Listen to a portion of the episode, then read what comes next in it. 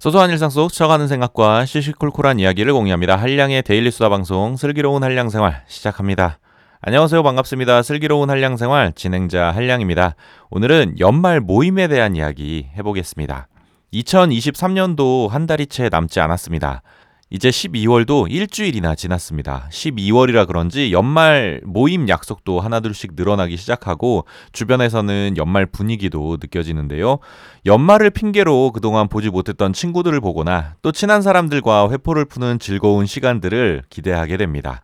하지만 간혹 즐거워야 할 연말 모임을 불편하게 하는 사람들이 있는데요. 그중 가장 짜증나는 사람들은 오랜만에 만나서 자기 자랑만 추구장창 늘어놓는 사람들입니다. 만약 이런 사람들이 연말 모임에서 내 옆자리에 앉게 된다면 어떨까요? 아이고, 생각만 해도 진짜 정신이 홍미해지는데요. 그럼 연말 모임에서 어떤 자랑이 우리를 그렇게 힘들게 할까? 이와 관련해서 지난 1일 KBS 쿨 FM 박명수의 라디오쇼에서는 연말 모임에서 듣기 싫은 자랑 베스트 5를 소개했는데요. 그래서 오늘은 이 주제로 한번 이야기해 보겠습니다. 연말 모임에서 듣기 싫은 자랑 베스트 5. 5위는 자식 자랑입니다. 보통 우리 애가 있잖아. 이번에 뭐뭐 했거든? 이라는 말로 시작하는데요. 물론 이 말 뒤에 자식을 걱정하는 내용이 따라 붙는 경우도 있지만 대부분 자식을 자랑하는 내용이 이어지더라고요. 그리고 당사자는 신나게 자기 자식 얘기를 하는데요. 하지만 저처럼 아직 미혼이고 애도 없는 노총각 입장에서는 누구 자식이 뭐 했다는 것에 무슨 관심이 있겠습니까? 아무 관심도 없습니다. 그리고 솔직히 애들 이야기가 나오면 딱히 할 말이 없어요. 단지 들어주는 역할밖에 할 수 없는데요. 오랜만에 즐겁자고 만난 친구들인데 저는 별로 관심 없는 이야기를 억지로 들어줘야 하니까 또 고역이 따로 없는 겁니다. 뭐 대단하다고 저렇게 자식 자랑을 할까 하는 마음도 솔직히 마음 한켠에 드는데요. 박명수 라디오에 함께 출연한 빅데이터 전문가 전민기 씨가 희한하게도 저도 자식을 낳아 보니까 뭐가 없어도 그냥 자랑하고 싶긴 하다. 자식이란 존재는 좀 그런 것 같다고 이야기 하시더라고요. 그래서 부모의 입장은 그런 건가 하고 조금은 이해해 보려고 하고 있습니다. 물론 아직 미혼인 제가 어떻게 부모의 그 마음을 헤아리겠냐마는 그래도 자식 자랑을 대놓고 하는 친구보다는 상황 봐가면서 조심스럽게 한마디씩 꺼내놓는 친구가 더 좋게 보이는 게 사실입니다.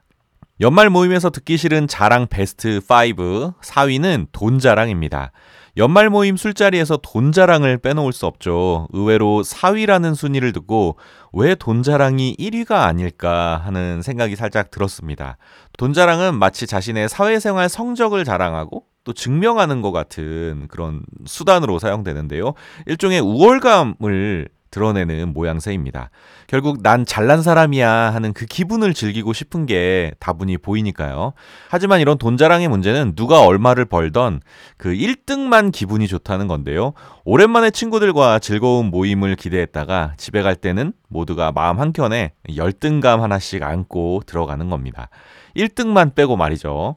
마치 학창 시절에 시험 성적 비교하는 것처럼 느껴지는데요.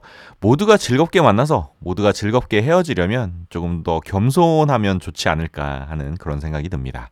연말 모임에서 듣기 싫은 자랑 베스트 5 3위는 술 자랑입니다. 애청자 여러분들은 술 잘 드시나요? 애초에 술 잘 먹는다는 어느 정도 주량이어야 하는 걸까요? 저는 술을 잘 먹지 못합니다. 소주로 따지면 3잔 정도 마시면 몸이 좀 힘들어지는데요. 하지만 술자리는 정말 너무 좋아해서 젊을 때는 술자리를 일부러 찾아다니면서 술을 마셨습니다. 그럴 때마다 항상 이 필름이 끊겼는데요. 아침에 눈을 떠보면 길바닥이었던 경우도 적잖이 많았습니다. 그리고 30대 이후에는 어, 몸이 많이 안 좋아져서 술을 잘 먹지 않았는데요. 대신 콜라를 엄청 마시게 되었습니다. 그래서 한 가지 깨달은 게 있는데요. 콜라도 어, 술처럼 취하는 기분이 들더라고요. 다시 본론으로 돌아와서 연말 모임에 가면 유독 술 자랑하는 사람들이 있습니다. 뭔가 술 잘 먹는다는 게 강한 이미지, 센 이미지로 이 다가오기 때문인 것 같은데요. 뭐 얼마 전에 친구들이랑 소주를 몇십 병 마셨다느니 맥주를 짝으로 사들고 가서 다 마시고 왔다느니 왕년에 내가 밤새 술 먹고 해장국집에 가서 또 해장 술 먹고 저녁에 또 밤새서 술 먹고 하는 이야기도 살면서 뭐 한두 번쯤은 들어봤던 이야기죠. 하지만 이런 술 자랑은 요즘 MZ세대들에게는 꼴불견으로 비춰지는데요. 젊은 사람들은 모임에서 술은 거의 마시지 않고 사진을 찍거나 식사에만 집중하기 때문입니다.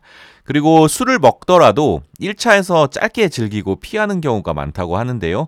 이런 친구들 앞에 두고 술 자랑했다가는 역시 꼰대 부장님이다. 라고 바로 낙인 찍혀버리는 거죠. 연말 모임에서 듣기 싫은 자랑 베스트 5 2위는 지식 자랑입니다. 와, 돈 자랑보다 더 듣기 싫은 게 지식 자랑이라는 게 사실 저는 꽤 놀라운데요. 막말로 아는 척 하는 거 듣기 싫다는 겁니다. 하지만 그런 친구들이 생각보다 주변에 많습니다. 어, 나도 그거 알아 하면서 그냥 아는 척만 하면 그래도 문제가 크게 되지는 않습니다. 대화에 끼고 싶어서 그럴 수도 있으니까요. 하지만 제 개인적으로 용납이 안 되는 건 그건 네가 몰라서 그래 하는 말로 상대를 깎아내리면서 어, 들어오는 아는 척들인데요. 순간 분위기가 싸늘해지죠.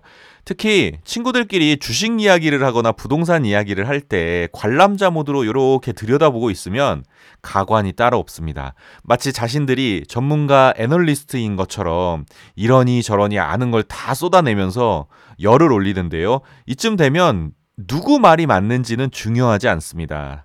단지 누가 이기느냐가 더 중요해지는 거죠. 자존심 싸움으로 번지는 겁니다. 그 순간 누군가가 한 명이 야, 너 공부 좀 해라. 왜 당연한 걸 모르냐? 넌 아직도 멀었어. 라는 말을 내뱉으면 그 자리엔 이제 폭탄 하나가 떨어진 꼴인데요. 이렇게 서로 안 보고 연을 끊고 절교하는 친구들이 주변에 여럿 있습니다. 연말 모임에서 듣기 싫은 자랑 베스트 5 1위는 힘 자랑입니다. 단순히 헬스장에서 힘 자랑하는 게 아니고요. 사회생활에서의 능력을 자랑하는 겁니다. 대표적으로 인맥 자랑이 있겠죠. 내가 누구를 안다. 평소에 나 누구랑 친하잖아. 같은 말로 시작하는데요. 보통 이런 친구들은 주변 사람들이 다 자기 덕분에 성공했다고 말하고 다닙니다. 얼마 전에 누구한테 연락 왔잖아. 그래서 내가 몇 마디 해줬거든? 바로 대박 나더라고. 근데 나한테 술 한 번을 안 사네? 이런 느낌으로 말이죠. 더불어 자신이 가진 권력을 자랑하는 경우도 있는데요. 보통 아 내가 말이야 이렇게 거들먹거리면서 시작하는 자기 자랑입니다. 그럴 때마다 아 쟤 또 저런다 또 하는 마음에 한숨 쉬며 고개를 가로젓게 되는데요. 쟤 왜 저럴까? 평소에 저렇게 칭찬에 굶주려 있었나? 아, 그렇게 대단해 보이고 싶을까? 하는 생각이 들어서 한편으로는 조금 짜단 생각이 드는 그런 친구들입니다. 자, 오늘은 연말 모임에서 가장 듣기 싫은 자랑 베스트 5를 살펴보았는데요. 저는 개인적으로 자랑에 대해서는 좀 관대한 편입니다. 서로 각자 사회생활을 하던 사람들이 모여서 이야기할 거리가 그렇게 다양하지 않을 테니까요. 그리고 친구들 앞에서가 아니면 누구한테 이런 자랑을 하겠습니까? 함께 품앗이해서 서로 자존감을 좀 높여주는 거죠.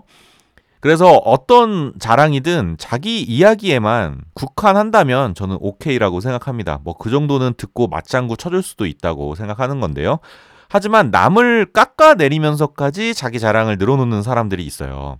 그런 사람들은 사실 앞에서 보고 있기가 정말 불편합니다. 뭔가 분위기도 망치고 있고 그렇다고 자기 이미지가 좋아지는 것도 아니잖아요. 오히려 꼴불견으로 또 보일 수도 있는 거고요. 그래서 그런 사람들에게는 다음 모임에 절대 부르지 않는 그런 소심한 복수를 하는데요. 애청자 여러분들은 어떠신가요? 연말 모임에서 가장 듣기 싫은 자랑은 무엇입니까? 여러분의 이야기도 댓글로 공유해 주시면 좋겠습니다. 오늘 제가 준비한 이야기는 여기까지고요. 들어주셔서 감사합니다. 다음에 만나요. 안녕. 뿅!